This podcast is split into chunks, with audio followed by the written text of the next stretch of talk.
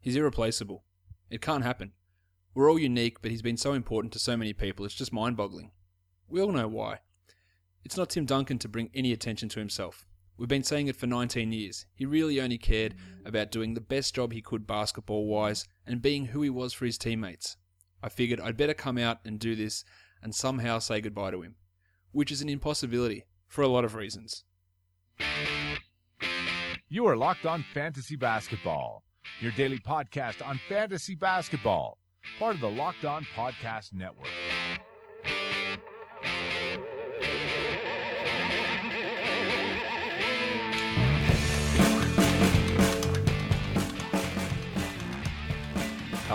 Welcome to the Locked On Fantasy Basketball podcast brought to you by Fantrax and Basketball Monster. My name is Josh Lloyd and as always you can follow me on Twitter at redrock underscore bball.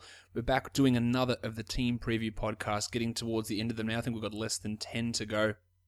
And we're going to be talking about a team that's had some substantial changes, as you would have heard from the opening quote. As you, even if you didn't hear that quote, you know the situation in San Antonio. No more Tim Duncan. Things are going to be a bit different. So we're going to be looking at the Spurs and what that means for this upcoming season. And to help me dissect the uh, the sort of new look San Antonio Spurs, I'm going to be joined, or I am joined, by the host of the Locked On Spurs podcast, Jeff Garcia.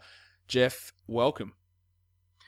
Hey, you know what? You had to open up that show with that painful, painful quote from Popovich. It just strikes me in the heart. How sad was it? It was such a sad thing to see him speaking like that. It, it was just, I, look, I'm, I'm not, I'm not a Spurs fan, but I'm a basketball fan, and it was just, I, I don't, I, you, you felt like you wanted to cry, just the way that he spoke about him.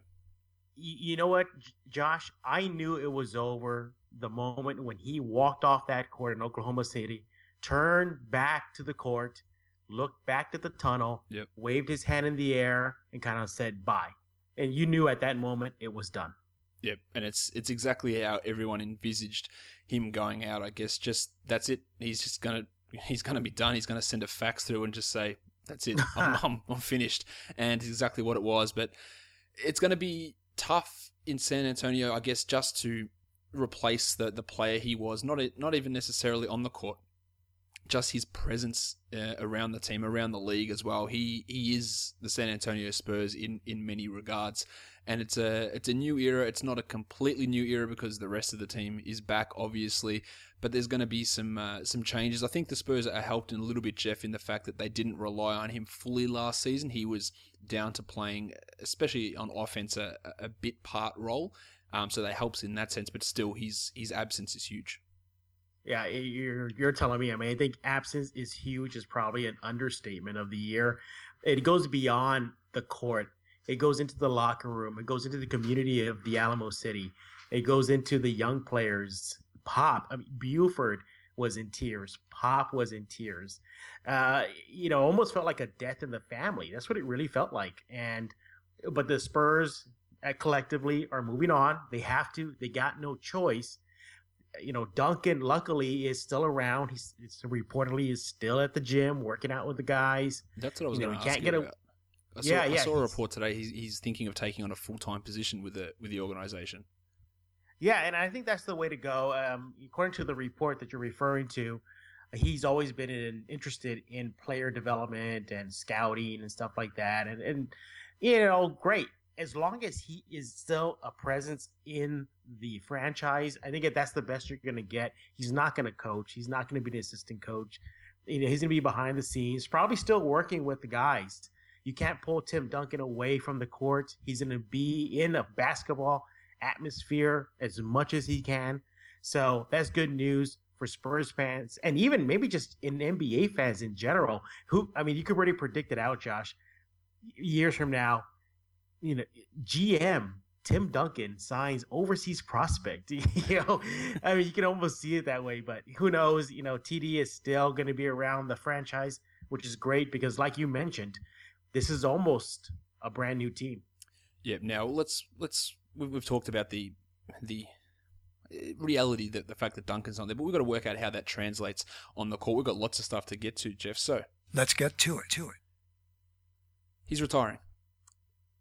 What does it mean for Lamarcus Aldridge and Kawhi Leonard, the two biggest stars remaining on this team? Is it is it a good thing in terms of their productivity this season, or is it going to be a negative impact on, on what they uh, what they are able to do on the court with without Duncan there to to be that defensive backbone? I guess. Uh, I'm going to cheat a little bit. Gosh, I hate to do this to you, but I, I, it's it, it's a it's a, uh, double edged sword, and I'm gonna go on the uh, yes side of it. Yeah, it's a good thing. No longer is Duncan to be there to gum up the works on the offensive end. You, you know, you really couldn't rely on him anymore. Perhaps Kawhi couldn't really see Duncan as a viable option to pass to in the post, in the paint. Uh, for Aldridge, the same way too.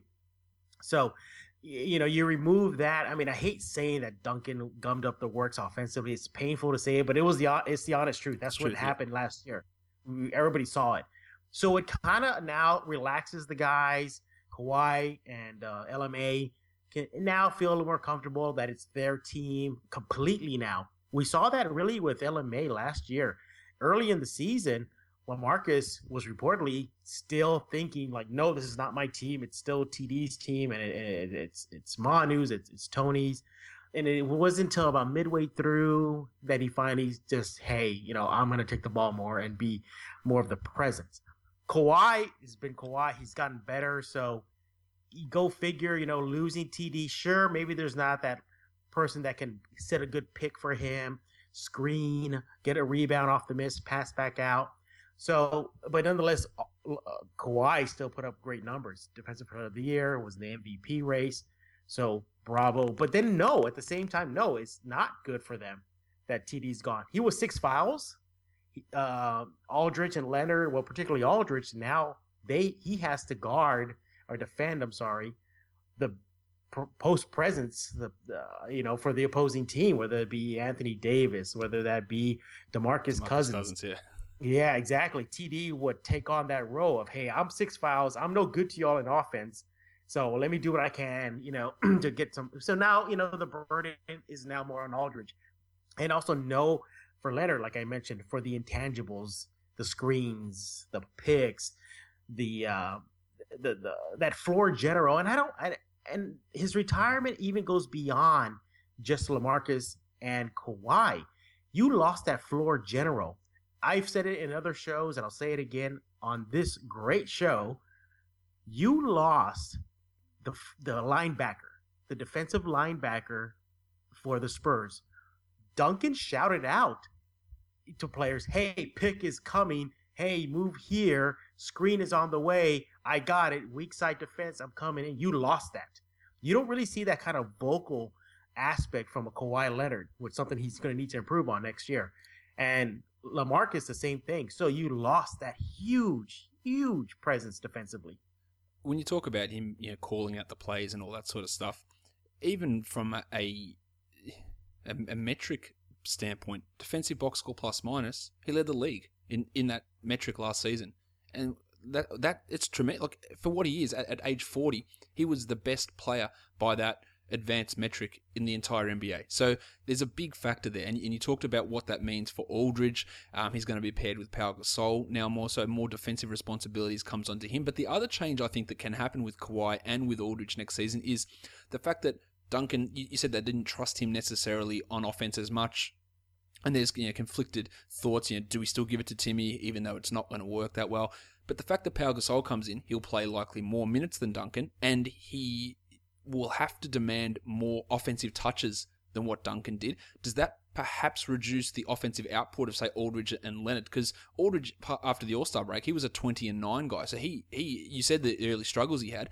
Once he got settled, he was flying down the stretch. At twenty and nine is a tremendous output, but with Gasol coming in playing an extra five to seven minutes a night, getting an extra three to four field goal attempts than what Duncan got, are they coming from Aldridge or from Leonard, or is it just are they further siphoning it from Tony Parker? You know they're gonna have to um, share the ball. That's basically what it comes down to. Many are looking at Kevin Durant going to the Warriors, and the question now: who gets less touches amongst their core group? You could almost say it's like that, but in a lighter way in San Antonio among yep. the bigs. The Spurs are going to be a big team next year. I know we're going to talk about them later, but there's going to be Dewayne Dedmon, Of course, there's uh, LMA, there's Kawhi, and Pau. That's a very big team. But between these three core bigs, Aldridge, look, if Aldridge came to San Antonio to get that elusive ring that he's been chasing, then if that means for him to get less touches, so be it. Same goes for Kawhi. He's been there, done that. He's he played uh, with that beautiful team Spurs that we saw in 2014 versus Miami. He understood that it wasn't just simply give me the ball, feed me the ball, I'm taking over. No, they passed, they they cut, they they sacrificed. They're gonna have to do that again. And and and in particular with Pau Gasol, you're gonna see that early on in the season because he needs to get acclimated to a new system, a system that is reportedly takes almost close to a full season to learn that you really don't understand it until your sophomore season with San Antonio. So you're going to see him get more touches, maybe early on, just to get him a good feel for the system, uh, and also integrate him early. There's no use in him just kind of waiting in the wings till he gets it. No, throw him in the fire. He's a big boy. He's played in the NBA for an X amount of years already. So let him get going. Kawhi and Aldridge are going to have to sacrifice touches as well. But you also brought up a good point that I never thought about. Tony Parker. Yeah. You know what? I think next year Tony Parker needs to have the mentality of a assist first, score later point guard. That's the only way I think this new crop of bigs are going to work because yeah, look, we've seen the decline in Parker significantly over the last couple of seasons. Obviously, Leonard and Aldridge are the best two players, and you probably put Pau as you comfortably put Pau as the third best player on this team. So I think that's the way that the hierarchy will sort of have to go, especially offensively with, Pau. Um, but it, people are, saying, okay, Kawhi's heading into his um, fifth season now. Oh, sorry, fifth or sixth season? This is his sixth sixth season. His sixth season, yes. Yeah, he's heading into his sixth season. Oh, he's going to take another step forward. And I'm always, when there's always a prevailing sentiment, Jeff, I always want to provide the the other side of the argument. Just like, okay, maybe he does start taking more shots, but the transition from Duncan to Pau is more shots going towards Pau. So the shots have got to come from somewhere. So they might come a little bit off Aldridge, they might come a little bit off Kawhi, they might come a little bit off someone else, but it's not a slam dunk to think, okay, Duncan's gone, this is Kawhi's team because his offensive load might stay the same or it might shrink marginally. And that's when we're looking at guys at the top. Now, Leonard's a, a, comfortable top seven, top eight fantasy guy, but if you're expecting him to take a huge leap forward and become a top three guy, I reckon you might be a bit disappointed because, as you said, he's played in that type of situation where he knows that I don't need 20 shots a game to do it. Let's the team needs to win, and whatever it takes, I'll do it. Yeah, it's team first in San Antonio, or as Pop says, every player coming through the door needs to check their ego. There is no literally they mean this. There is no I in team in the Alamo City. So, you know, like I mentioned, Kawhi's done there, done that, been there. He won a title because of that. The beautiful game. People forget about that. I mean, that was just an awesome display of basketball. The Spurs need to get back to that, and they need to get back to that ASAP. Uh, but I, I, look beyond the addition, like it's hard uh, with Pau Gasol, simply just the X's and O's. I, as far as on the offensive end, my concern is on the defensive yeah. end because alongside Pau comes great offensive player, great uh, little mid-range jump shooter, you know, able to get get it do- get it done in the paint and rebound. But then comes that defensive or lack of defensiveness that Pau brings. Spurs predicate themselves on defense first. You want to toss in another name in there? David Lee, my goodness, mm, another. yeah you know, there was I think they should call him Avid Lee, not David Lee. But eh, so I'm expecting the Spurs to have a drop off, not significant, nothing crazy, but teams are really going to be attacking that paint next year. They're going to be slashing to it. Gone is Tim Duncan, that great rim protector. David Robinson, the great David Robinson, recently said in an interview with Sirius XM Radio saying he felt that Duncan should have played one more year because of that defensive presence that he can bring. He still brought it. It's gone now. That's completely gone. And you bring in, I, I mean, I wouldn't even say band aids because they're more like transparent scotch tape that's about to wither and dry up with David Lee and Pau Gasol on defensive end. So, yeah, so I think Kawhi Leonard, he's going to have to prove he's the two time defensive player of the year. LMA is going to have to step it up defensively in that paint. And Danny Green needs to be the Danny Green defensively we saw last year. we'll get on to Danny Green in just one second. But talking about um, about Pau coming across and changing the team, I can see this team. They were you know historically great defense last season. I can see them you know looking to be okay. We're just going to go more offense this season and still have the the defensive principles, but the fact that they'll be able to go from the best defensive player in the league and with Kawhi, and then the guy you know, like Duncan, who was right up there in those metrics, just putting in Pau, one of the best passing big man, shooting big man, and changing that to an offensive thing. I think that they could do that, and that that might be the way they focus the team. But on to Danny Green. he forgot how to shoot last season. It, it, it appeared it was a drop off of almost unfathomable proportions. He took his field goal percentage down from 44 to 38. He took his free throw percentage down from 87 to 74. He took his three point percentage down from 42 to 33 after shooting over 41% in four straight seasons. What happened? Uh, you know what? First of all, I think before I answer that, I got to crack open a beer and uh, just drink uh, because that that that ouch. That's all I can say. But you know what? I I I look at Danny Green and what he did offensively, and or more lack of what he did offensively. It's just like I don't know something got into his head. His shot was off. I I don't. I feel sorry. I'm sorry for whoever. I can't quote the source right here, but source forgive me. I think they broke it down like what could be ailing his uh, shot, and apparently he was leaning in uh, too much into the shot throughout the entire season. He wasn't being straight up and down, you know, elbow in. The mechanics just got lost.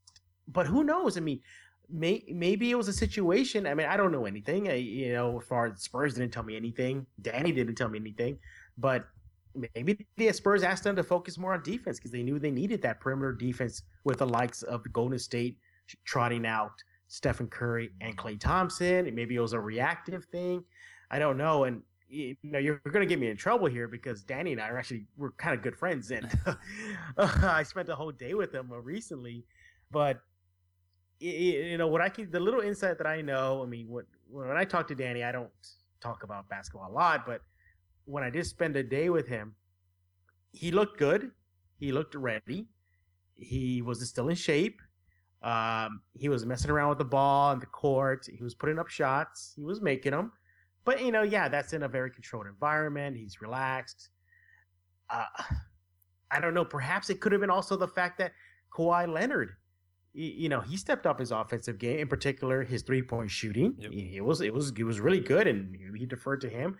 But uh, I, you know, I I'm going looking at your outline that you sent me, and, and was he a biggest bust last season? It, for for fantasy, people were drafting yeah. him at about. He was going sometimes in the 40s, and he finished outside the top 120.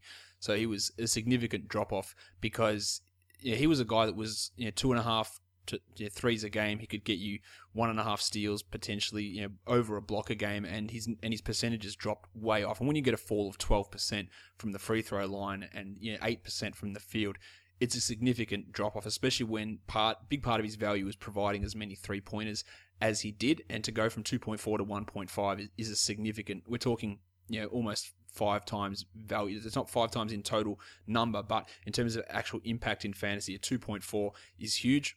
A 1.5 is basically average, and it, it's it's a huge drop off, and that caused him to go from 41st to 157th. That, that were the exact numbers, so it's a pretty significant yeah. drop.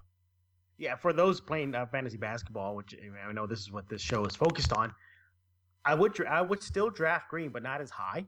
Yeah. I, I think you want to take a more of a cautious approach with Danny. But if he's on the waiver wire, wire, I'm sorry, and where he's still undrafted and it's late in your pick, you know, late rounds, go for it there's only one way he can go next season. That's up offensively. Well, we saw it in the playoffs. So, he he shot exactly. 50 percent from three in the playoffs, forty six percent from the field in the playoffs. He got over two steals a game. That's the Danny Green that we we know, and you can get him around you know, after pick one hundred. And I'm all about about doing that. I don't think he, he might not get back to being a top forty guy, but he could easily be a top sixty guy. He could give you two and a half threes, one and a half steals over a block a game. 44, 85 as percentages. Like those things are, are not crazy that you could do. He's not going to score a lot of points, but he's the best shot blocking guard in the game, probably. Um, assuming you don't count, say, Giannis as a guard, which you shouldn't.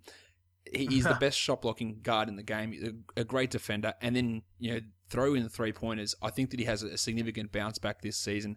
He was yeah, he was bad from a fantasy point of view. I definitely think that you, you should be having. And people will say, "Oh, I'm not drafting him because he killed me last year." That is a, a stupid mindset. It's ridiculous. If he's available late, you grab him eh, because you might miss out on a guy at pick. Look, the fact that he's going to slide down 70 spots means that he just becomes tremendous value at that point. Yeah, he doesn't care that he let your fantasy team down last year, so you shouldn't care either. It's a new year, grab him, deal with it, let's go. If it doesn't work out, then it's an easy drop, but all probabilities are, are leading towards him, you know, actually getting back to what we've seen for four years in a row. Yeah, he's a safe late pick. That's the best way to describe him. He's he's he's gonna bounce back. He's still gonna bring it defensively. He's gonna give you those intangible points, the steals, uh, that many you know uh, fantasy players uh, love to grab and have, and because it's so much of a point value to it. So, yeah, why not? If he's there, take him. Pau Gasol, he's 36 years old. Um, look, he still looked pretty good running around in Rio for Spain, but he was really he was a big surprise in Chicago. His numbers had dipped significantly when he was with the Lakers in the end of his time there. Came to Chicago and put up two top 20 fantasy seasons. But we saw his minutes drop last season from 34 and a half down to 32. He heads now to San Antonio, a team that's notorious for for managing workload on older players. How did, how does he sort of shape up this coming season? I think there's no chance he gives you top 25 value because I don't think he's No. playing 32 minutes or Yeah. 33 minutes, and he has to share the front court with another offensive guy like Aldridge and Kawhi Leonard as well. So I think we're going to see good numbers out of Pau, but it's hard to expect him to re- replicate what he did the last two seasons. Yeah, his numbers should dip from last season with the Bulls heading into SA. 16 and a half points last year, 11 rebounds per game. Uh, you know, there's a, um, uh, sorry, excuse me. I've been dealing with the cold listener, so um, just please forgive me if I try to gather myself here. Uh, 46% from the field. So, yeah, you- you're, you're going to see a dip uh, definitely next year from Mr. Gasol. You mentioned before, he has two players that he didn't have in Chicago now alongside of him, Kawhi Leonard, Marcus Aldridge. So consider that. That just think about that for a bit. Let that soak in. He had to shoulder the load more so in Chicago than he will have to in San Antonio. Pop is going to sit him. There's going to be those. He has dry skin, cannot play, you know, games and sit him. Uh, and of course, it'll come against a big team like the Warriors or or, or uh, the, the Clippers. You know, put him in the sit him down in a huge game. But again, another safe pick. If he's there late or maybe middle, I see him middle. Middle, yeah. Yeah, you you you you you snag him up because he's gonna have his great game. He's gonna be really good for for any fantasy league team early in the season because he's gonna try to get acclimated to the season, uh, to the system. Once he gets it, then he, that's when you see the fluctuation. The you're gonna play a couple games, you're gonna sit out one game, you're gonna play 20 minutes one game, you're gonna play 10 minutes one game. Uh, so yeah, uh, but is it he's still a good pick? Yes, yes. Is he still going to give you a double double? Probably, or he'll get very close to it. He's going to get a lot of open shots when he's playing alongside Kawhi and LaMarcus because they those two guys command double teams. Yeah, they command true. him, so they're going to have to pass out to him. And he and the Cole and the Pau is a threat on the perimeter as well as the as in the inside, just as much as LaMarcus Aldridge and Kawhi are. So if if Kawhi gets double team early and he passes out to Pau, boom, there's probably an outside uh, mid range shot knocking down. If if Lamarcus is being double teamed in the paint, there's that threat of Pau Gasol in the paint alongside with him. So he's maybe he's not a top pick, he's not a top 25 pick, but he certainly is in that that next level below. Yeah, he's in that range, but, but for me, between 60 and 40, or that, that sort of mid range there. I think you might see his efficiency go up playing alongside Aldridge and Leonard, who are going to attract a lot of double teams. And we know that if Pau gets space, he's not only going to be able to find those guys, but uh, he put the shots away himself. He's a guy as a center who can give you four assists a game, which is huge. There's not many of those guys that are around in the NBA that can get you so many centers as a big man. So he's a nice mid round guy, but there is the concern that I've got him projected so far at 30 minutes a night, but he could play 27 minutes a night. We don't really know how they're going to do it. His defense might be a, real concern next to Aldridge that that Pop can't play him 30 and only goes 28. I don't think I don't think that'll be the case, but it, it's definitely not a crazy thought to think that he won't get to 30 minutes a night this season, is it? No, it's not too crazy.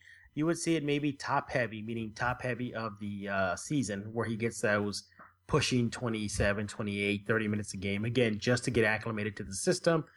After the All Star break, especially for the stretch run, that's where you're going to start seeing a lot of uh, D- DNP games uh, for, uh, like I mentioned, because he got a paper cut. Whatever, you throw it in, you know. Uh, but there's going to be those games. And it goes both ways, too, for Kawhi and Lamarcus. I mean, I wouldn't be surprised if Kawhi doesn't play a couple games in, in the back end of a back of a back to back. Lamarcus gets maybe 10, 20 minutes, and then Pau gets a heavy, heavy dose of minutes. So I think with the Spurs bigs for those drafting, you can't go wrong for any of them because they're they're going to have great nights. Oh, they, they definitely will. And Aldridge is another yeah. guy who's going to be that second or third round player. There's not many big men who shoot 50% from the field and 80% from the free throw line. He's going to be one of those guys in that and if you want to get one of those guys, you pretty much have to go early. You get him and Brook Lopez are two of those players that can do it. You've got uh, Enes Kanter a little bit later who can do it. Jonas Valanciunas can do it, but there's not many 50 and 80 guys in those uh, in those two percentages, and Aldridge is one of those guys. Let's transition, Jeff, now to the NBA draft. Uh, Dejounte Murray was picked with pick mm-hmm. 29. It was thought he could have gone a fair bit earlier than that, but the, the Spurs got him I think it's a, it's a great spot for them to get him. And look mm-hmm. at their point guard situation. We've touched on Tony Parker. We'll talk about him a little bit more now. He's clearly declining. Patty Mills is sort of what he is at the moment, a guy that's a tremendous scorer, a really good shooter. But in terms of point guard of the future, I'm not sure that Mills fits that role. Murray can go one of you know, a couple of different ways, but he's in the, a really good environment for it. We're in a really good spot being in San Antonio. What did you think of the pick when it was made? And it seems like he's a little bit different to a lot of the Spurs guys that have come before in that he is just untamed athleticism. You're, you're absolutely right. Uh, Josh, I was at the uh, draft, and when the Spurs selected him, I actually was the first uh, Spurs media person to ever talk to him and interview him.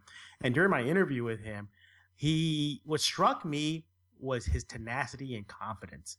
Where he had just finished his presser, he walks out with his handler, his PR guy, Ask the PR guy, hey, do you mind if I get a few minutes with him? Sure, go ahead.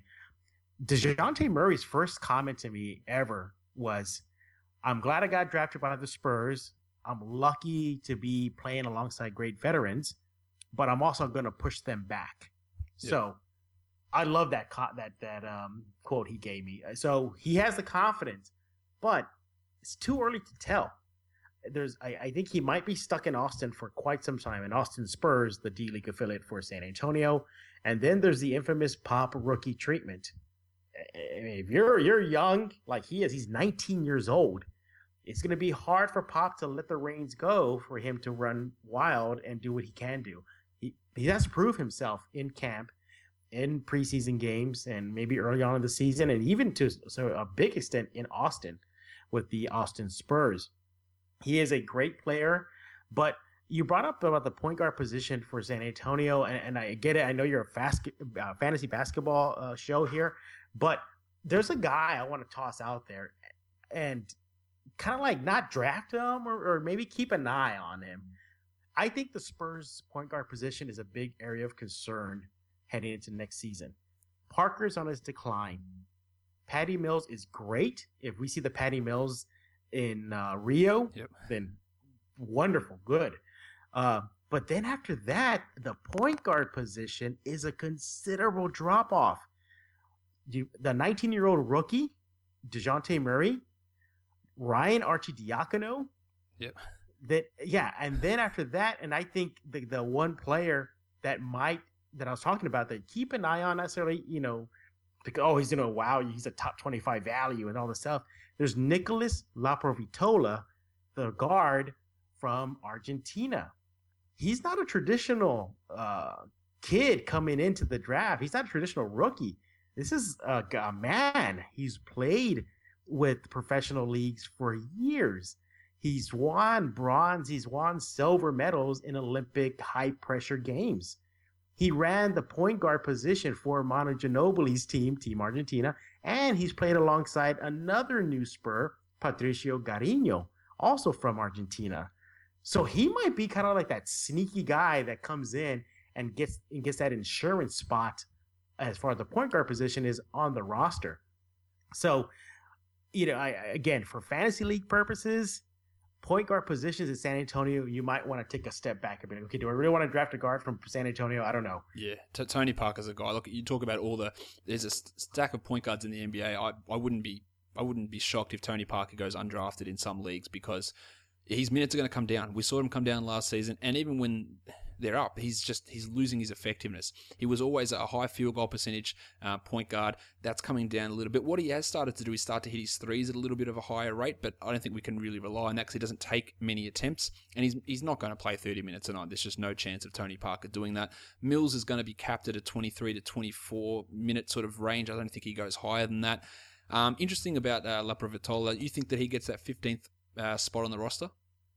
I, I, think so, or he's definitely stuck in the injured reserve and wearing a suit for a long time um, behind the bench. I think he might sneak in to be that insurance point guard. I mean, yeah, he's going to play in Austin, but he might. I think he might sneak in uh, as that insurance because I, I don't think a lot of people are. I mean, I'm pretty sure they are, but I don't think they're not voicing it as I am about the point guard position in San Antonio. I really think about it. Yeah, it's Parker a concern. Is it's a big concern. They're they're stacked when it comes to bigs. They're stacked when it comes to shooting guards. They're stacked when it comes to uh, small forwards. Their bench is gonna be. You know, that's a whole other story. but I know everybody's saying, "Oh, they're so deep and this and that." But again, look at the bench. It's a, it's a bunch of unproven guys. If they make it, yeah, there you could, know, there could be uh, four rookies on this on this roster. Exactly. So, um, and to yes, to a certain degree, Manu Ginobili is sometimes the de facto point guard. But do you really want Manu and what more than likely is his last hurrah to be carrying that much more minutes and and, and out of position? I don't. Yeah. But so the point guard position is, is a, in my opinion, is a very big concern heading into next season. As, and again, for fantasy league purposes, be wary of San Antonio point guards. Yeah, Parker and Mills to me are guys that you're looking at in 16 team leagues. And Murray's a guy that I really like in terms of dynasty purposes. And I look at it this way: is he was picked pick 29 in the draft. If if I'm doing a dynasty rookie draft, which is just rookies, I'm picking him before pick 29 in that situation. He's a guy I'd consider reaching up in even inside the top 15 yeah. of those rookies because his physical gifts, Jeff. Like he's a guy that can you know, rack up rebounds as a point guard, a really strong aggressive rebounder, good steals. He can score. He, he can he can get the assists. His percentages are going to be a real. Uh, a real concern, especially this season. Three point field goal, free throws, that's going to be mm-hmm. a concern. But yeah, the, the, potential that this guy oozes, the situation that he's in, you look at the opportunity of the guys who are ahead of him. You know, in two years' time, if things work out, he's got a clear path to a role with this team, and that's what I really like in those deeper situations. Murray's a guy that I'm not taking at 29, I'm, I'm going 15, 13, 12, that sort of range to try and draft him because um, yeah, he, he really projects as a guy at some point could put up numbers, and that's what you were really looking for at that point in a dynasty type of draft. Right, and uh, I think we're going to rename this show, um, you know, "Locked On Dejounte Murray," because Josh seems to be like a huge fan of Dejounte Murray. But uh, it, it's it's look, I, I, I talked to other media uh, people. They uh, the, the sentiment is that he's not ready. That Dejounte Murray is not ready for this stage it's a part of me that kind of is doing the um, see no evil, hear no evil, speak no evil thing. But you know, you forget he's 19 years old. Look at the players like you mentioned who are ahead of him. So, hmm, will he be a good pro eventually? Yes, there's no denying that. Is it going to be right now? Mm. Probably not. No, it's going to take a while. Let's look yeah. at free agency, Jeff. We've talked about Pau Gasol already. You mentioned David Lee's name in passing. We'll get to him in a sec. The guy I really want to focus on here is Dewayne Dedmon, who um, came across from Orlando. Whenever he got an opportunity in Orlando, I thought he looked really good. He, is a, a high efficiency finisher at the rim. He's a potentially the best rim protector on this team as it currently stands. He's a good free throw shooter. He's a really good rebounder. Is I think that there's a, a slight chance that if the defense struggles a bit with the Gasol Aldridge combination, that Gasol might lose a couple of minutes and Dedmon might get them. And in a pairing with with him and Aldridge, he sort of he doesn't replicate Tim Duncan, but he comes in as the defensive guy that Duncan was alongside Aldridge last season, and he could be. I think he's going to play quite a bit this season. I, I agree with you, and you're going to see a lot of uh, a Dedmon in on the court this upcoming season. Look, defensively, he brings it. You just mentioned the numbers, so I'm not going to rehash that. But then he's a concern on the offensive end, though. Yep. He doesn't have a good go-to shot.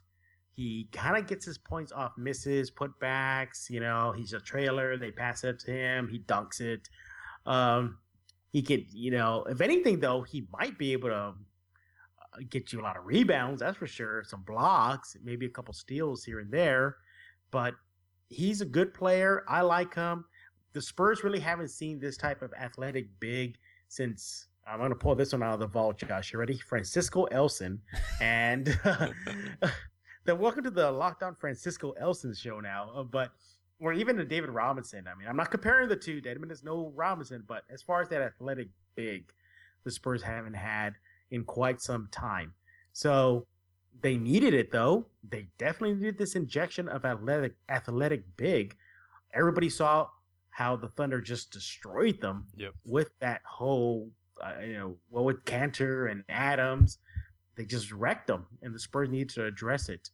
So Dedmon, again, another solid pickup in your fantasy league, again, but not a top 25 guy. No, he's a guy that I would be looking as, as a deeper league sort of player initially, but again, the potential there for him to, to work himself into, if he gets to 23 minutes a night, then in 12 team leagues, you consider it because it's a guy that could border on one and a half blocks a game. He took his free throw percentage up 22% last season from 53 up to 75. Wow.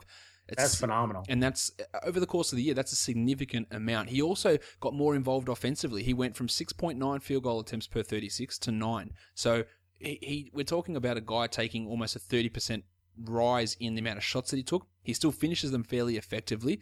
He's a, a guy that over these three years in the NBA hasn't blocked less than two shots per 36 minutes solid rim protector, hasn't rebounded under 11 rebounds per 36 minutes. So you know that if he's going to get you know, mid 20 minutes, you might get eight rebounds out of him, seven rebounds. You might get seven or eight points, but the one and a half blocks, 56, 57% finishing, not hurting you in the free throw area, maybe even getting you half to half a steal a game, which in limited minutes is pretty valuable. He's definitely a guy I'm looking at. I've got him in a few deeper leagues already myself, just because I'm hedge my bets on that potential concern with Gasol and Aldridge. I look at it, or maybe maybe they have to just they have to just play Dedmon because they're just getting pounded inside, and they need someone in there to protect the rim because the the hole that Duncan leaves in that situation is huge. And let's be honest, David Lee's not feeling it, and Pau Gasol's not feeling it.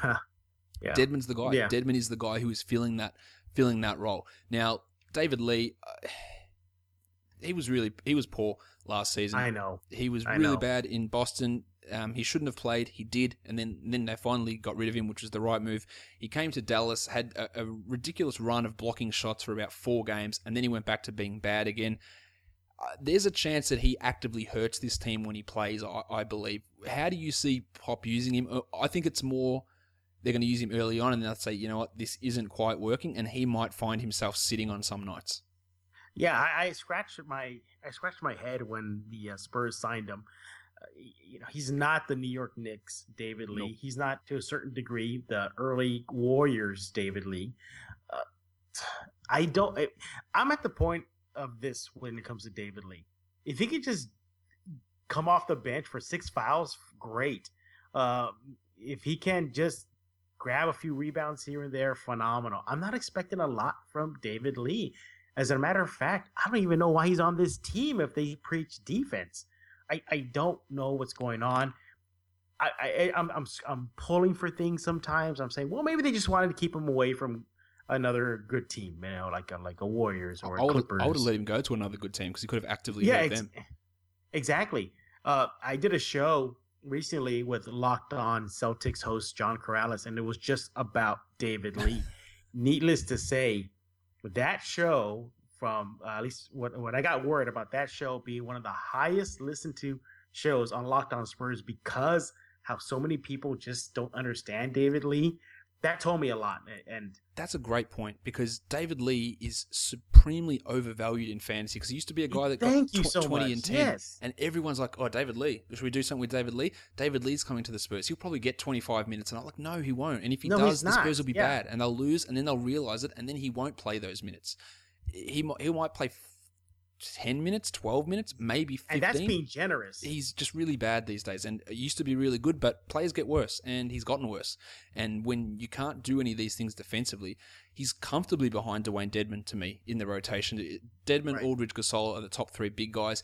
And then there's other options. They've got other guys that I would much rather see on the court. I'd rather see them put Kawhi Leonard at the four. I'd rather see them put a guy that we haven't talked about yet, Kyle Anderson, play him at the four. These guys are, are much, much better options than David Lee in that position, and he should be right down the rotation, and that's exactly how I see it. They also brought in a couple of other fours, um, prior draft picks that they had, Jeff.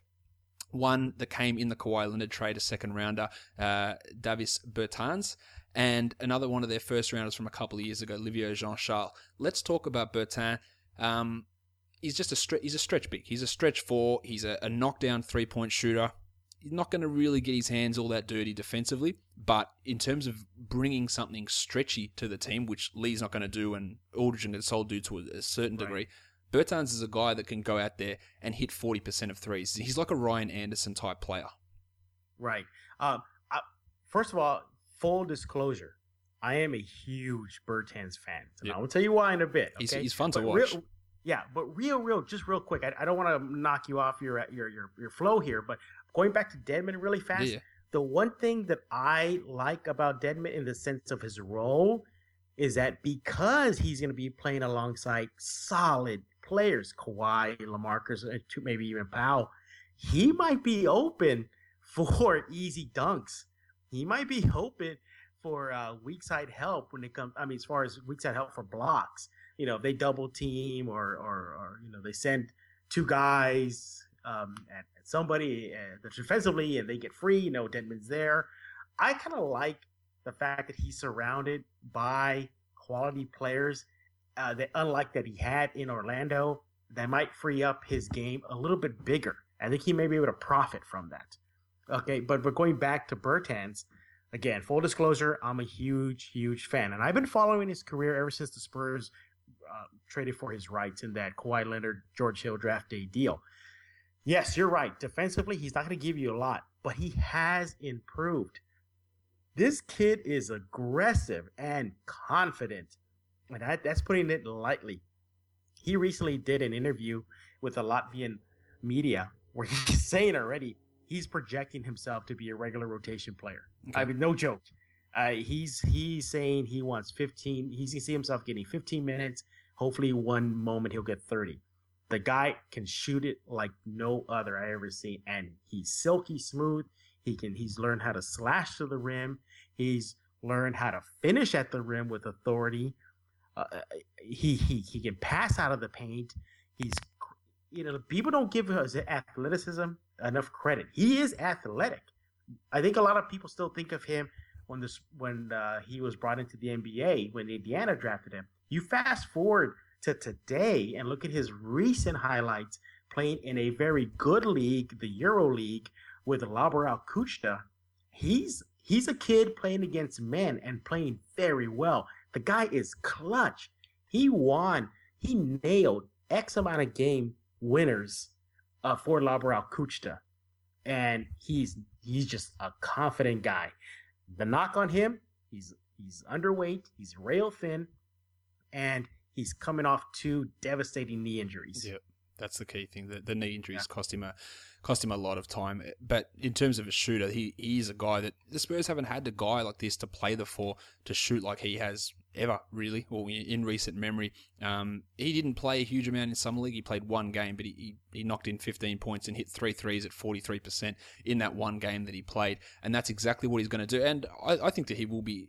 To me, he's a better option in the rotation than what David Lee is. He's going to Oh offer. God, he's going to yes. offer more. Yeah, defensively they'll probably be similar, but in terms of his ability to get out and shoot, that it's a key thing, and he is someone for, for those deeper sort of formats. But the fact that he's got some upside, being a, a younger type of player, that you know when Aldridge has to sit or, or when Gasol sits, which you know will happen at some point, they'll miss a couple of games here and there. You know it'll happen. Bertans can come in and he might knock down four or five threes in a in a game. Might happen once, but it, it is something that you know that he's got the ability to do. Um, Yeah, and, and and and one other thing I know you want to move on, but real real briefly though, it, it once he does get on the court, he is a very very capable three point shooter, as everybody knows. So imagine what wonders that's going to do for a Pau Gasol and a LaMarcus Aldridge in the paint. Absolutely. Knowing that threat is out there in the three point line. He shot 43% uh, last season in all, in all competitions last season in the ACB, uh, EuroLeague, and the Spanish Cup. Yeah, 39 the year before, 46 the year before that. He's got a, a consistent history of of hitting threes, basically, and that's that's what he does, and that's exactly what he's going to be doing for this team. Jean Charles is a guy that we talk about knee injuries. He he suffered a knee injury just after he yeah. was drafted. He's been playing for Tony Parker's team in France, the, the team that Tony Parker owns, and with Tony Parker owning that team, they've been doing a lot of Spurs type things in terms of the way that they they run their offense and defense over there. So he's been in sort of you know, Spurs University, but abroad, you know, studying under that sort of system. But he's got zero offensive game really at this point. He's a, yep. a, shot blocker across the wing and at the four. That's what he does. He does defense, but he's a he's he is to offense what Luke Moute is to off, offense. He just provides nothing there. Uh, he's yep. waited a while to come over. Is he just is he going to be an, an Austin player? You think for this season?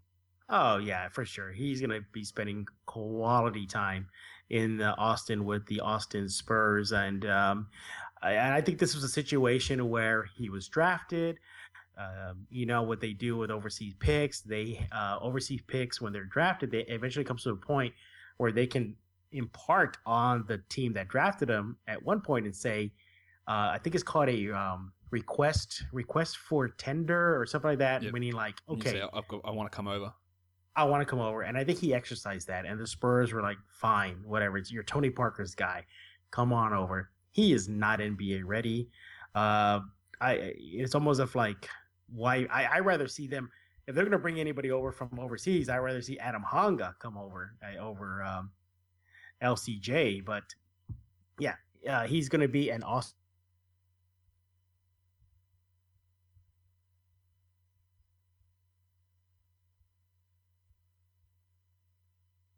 Nope. Did I lose you there? Yeah, I think you're back now, Jeff. Okay, sorry about that. No, it's all right. Um, well, we don't need to talk a huge amount about Jean Charles. You mentioned about Hanga over there. There's another guy that I really wanted the Spurs to bring over, and that's Nikola Milutinov, who they drafted last season. Any word on in what he's if he's looking to come over you know, next season, perhaps? No, um, I think he just he's staying overseas, and he re-signed with his current team. And yeah, there's no um, there's nothing in the radar, nothing on the horizon. The Spurs did bring over their 2010 second round draft pick, uh, Ryan Richards. Yep. Uh, his story is very interesting. I actually did a um, an exclusive interview with him um, actually a couple days ago um, uh, on Locked On Spurs. I'm gonna really break it down for you very briefly. Okay, drafted in 2010, second round pick over uh, 49th overall. I'm sorry, 19 years old. The man is the kid is gifted. Big man plays like a guard, inside, outside, three point shots post game, can run, runs like a runs like a deer, can pass, everything you want. Okay? Then all of a sudden, rumors about immaturity started springing up. He quit on teams. He bounced around on uh, all over the Middle East. He's played with the Swedish league, the Chinese league, the Iranian Super League. He's played everywhere, and I mean everywhere, Josh. Okay? They got to the point when I spoke to his agent the Spurs almost gave up on this kid. They were that close. Recently, he turned it around. He got his head on straight. He spoke with me. He admitted it. But uh, this is his last chance. This is it. The Spurs. If he impresses the Spurs, they keep him.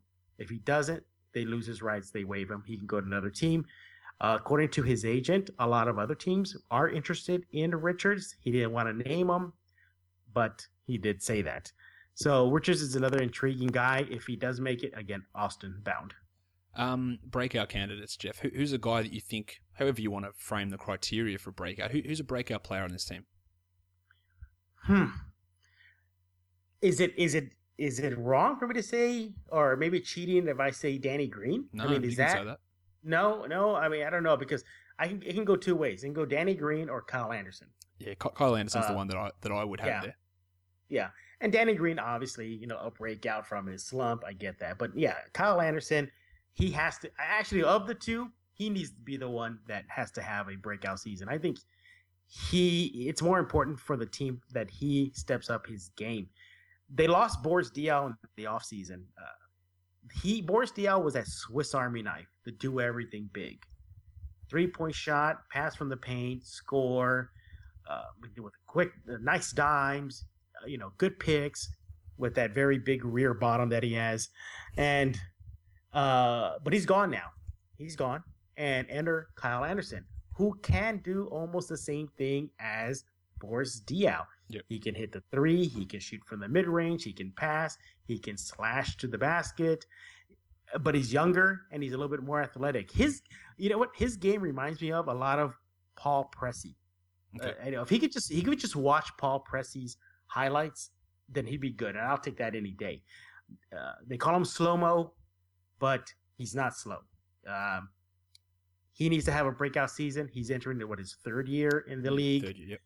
His third year in the league. So I expect if anybody is going to have a breakout season, it's going to be him with that increased minutes on the court. And he cannot rely on, oh, I'm just a rookie. Oh, I'm just a sophomore. Oh, I'm playing behind Boris Diaw. No, no, it's it's his time and it's now.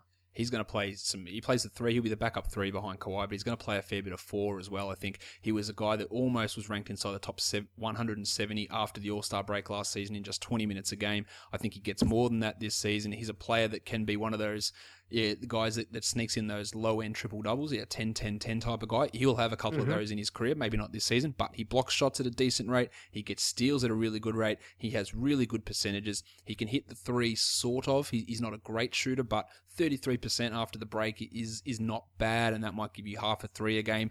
To me, he is a player. If I'm in a if I'm in the last round of a draft, I'll, I'll happily take him and just see Oh, yeah. exactly how how it plays out because he might instead I've got him projected at 24 minutes. He might get 26 minutes, and he might be that guy, and that gives you you know six rebounds. It might give you three assists and one and a half steals and 0.6, 0.7 blocks. Really good percentages, very nice numbers. We've seen him just just dominate summer league the last two seasons, and that's exactly what you should do when you're at his age and his development. But he goes out there, he took care of business, and he just he tore it apart this season. He, he tore it apart so much that he said, "You know what? I'm done after a, a- one game." I think yeah. he said, "I don't need to be here anymore." And the Spurs said, "You're right." But he wanted to go there. He wanted to show show what he can do. He wanted to you know, be there with his teammates as well. I really think he's he's a big step forward player this year. When he he was drafted, I thought this is the Spurs got this guy at pick thirty. He can do a whole bunch of stuff. He's going to fit perfectly behind Diaw. Diaw's gone. The window's here. It's time for Kyle Anderson to show what he can do. And again, I wouldn't be surprised to see lineups with Leonard and him on the floor playing the three and four together. Yeah, and, and that's going to be a great uh, tandem on the court for San Antonio Leonard and uh, uh, Kawhi, and I might even toss in there Jonathan Simmons. Not necessarily a breakout, but as far as having a, a very good sophomore season. Well, Simmons is the next guy, probably the only guy we haven't really Yeah. touched on on this roster. An undrafted player who, um, really weird story with him from last season in Summer League. He played for the Nets Summer League team, and then the Spurs just said, Oh, cool, here's some guaranteed money. Can you come and be one of our players now? Yeah. And he went, Yeah, cool, I'll do that. But he actually was really good last season. He, I think he, yeah, the, the Nets had him. They were, he was under their nose, and the Spurs just came in and said, Guaranteed contract, two years, you're coming with us. He did. He played, I think, more than a lot of people would have anticipated. He played 15 minutes a night. He's going to have to take on a little bit of an expanded role this season as well, isn't he? hmm Oh yeah, that, that's for sure. The Spurs want to get athletic and younger. Well, they had This it. all along. This is it right here. Jonathan Simmons is everything that the Spurs needed to address in the offseason, all wrapped up in one player. Big, strong, young, athletic. The knock on him, though, is one, his inexperience in the NBA. He's going to the sophomore year. He kind of fell into the dog, uh, the the doghouse with Pop late in the season. He was almost buried in the bench, non-existent.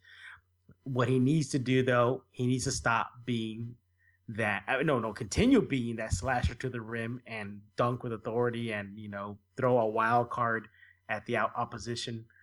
But he needs to already like, okay, let's work on the all-around game now. If he can develop a nice mid-range shot, that'd be phenomenal. That'll be so phenomenal where he can just open up that lane for himself. I also expect him as well to simply just get more minutes on the court. Uh, they're going to rely on him more. I think they need to. I think they need to start infusing their younger players. He's part of that youth movement in San Antonio. So expect Jonathan Simmons to increase numbers, increase time. But again, I say maybe in the later rounds you take him. he needs to. He, he's a guy that to, to, I don't think he's a, a, standard league draftable guy, but he's a guy. And this is we talked about the point guard issues already, Jeff. He, I think he has to step up and actually handle the ball a little bit because the starting lineup with Danny Green and Leonard, Aldridge, Gasol, like they're not really guys. Look, you know, Kawhi can handle it a bit, he can pass a bit, but these aren't guys that are considered real secondary ball handlers. Kyle Anderson's one of those guys, but they don't have these other players who they can necessarily throw out as a secondary or, or, tertiary ball handler. I think he's got to develop that part of his game, and if he does, that might give him an extra couple of minutes as well. Oh, oh, for sure, yeah. I mean, I mean, think about this too. An explosive player like that, you know, handling the ball, you know, he could explode into the rim and really cause havoc for defensive for teams on the defensive end. So I like Jonathan Simmons, but I, you know, for me though, just in my personal opinion, my personal jury is still out on him. Okay. That's that's, that's fit. Look, he's he's had one yeah. season. We've got to we've got to see what, what where it comes exactly. from there. But you know, there's a there's there's potential there in the Spurs. Know, unearthed him off that off that Nets summer league team, and and here we are now, where he's got himself a, a pretty considerable rotational role on a on a team that won 67 games last season. Um, I think we've covered pretty much everyone on this team now. Uh, Jeff, what's a, a bold prediction you've got for this squad?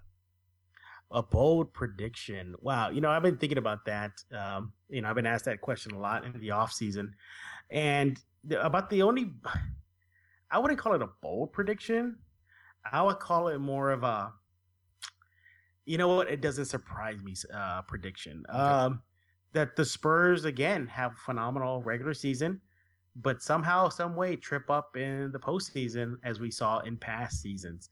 Spurs won 67 games, a franchise record. Almost went to undefeated at the AT&T Center last season. Uh, lost one game. They looked like world beaters in that first game against OKC, just decimated them, and then the wheels fell off. Uh, there's a part of me think that that might happen again. Uh, they're gonna have a great regular season, but you know what? They're they're just still there's something missing there, and and I still think that they have. They brought in an influx of young players, just young players that are not ready yet. And I think that might be their demise towards the end. We kind of mentioned it, or at least I kind of mentioned it early in the show. I said the bench. I said the yep. bench is suspect. I wouldn't call it a bold prediction. I would call it more of a, well, you kind of saw it coming prediction. Their depth might actually be suspect now. I don't know if they have all the horses.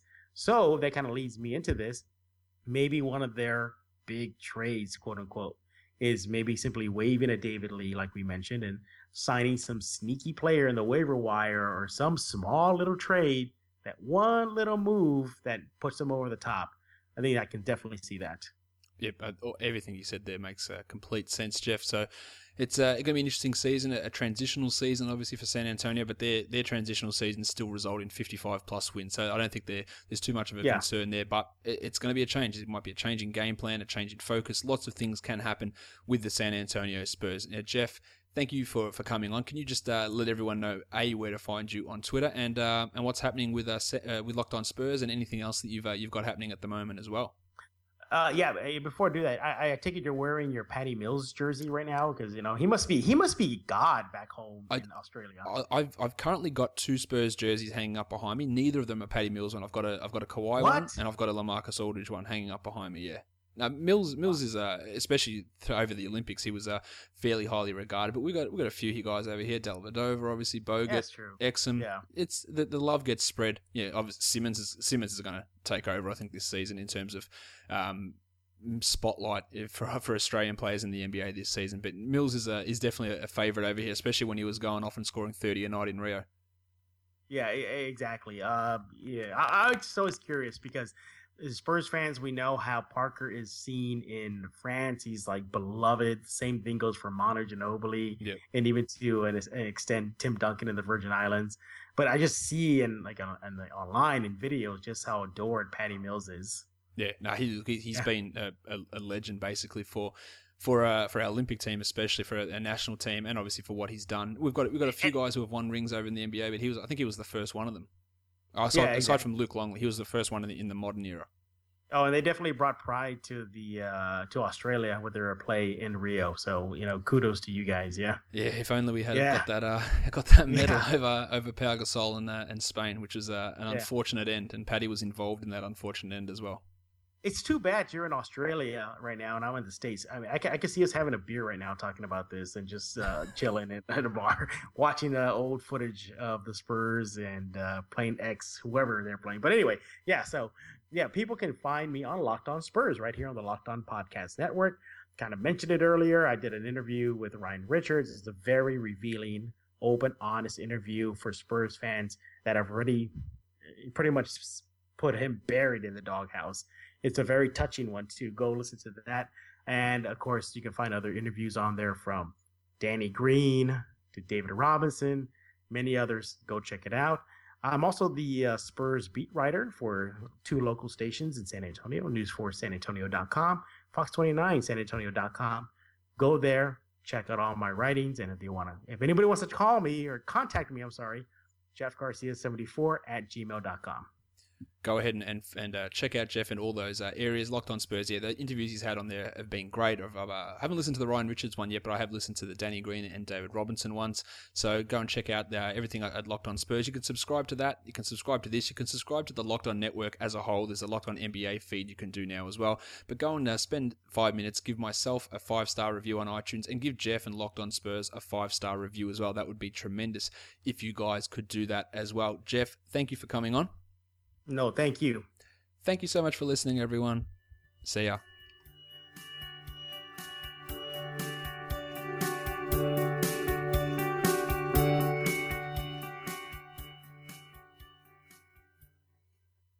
Rush into Old Navy today for this can't miss one day deal. 50% off all Old Navy active for the family. Get the workout wear you need at a huge 50% off one day only today. Hurry in or miss out at Old Navy and OldNavy.com. Valid 1020 select styles only excludes in store clearance.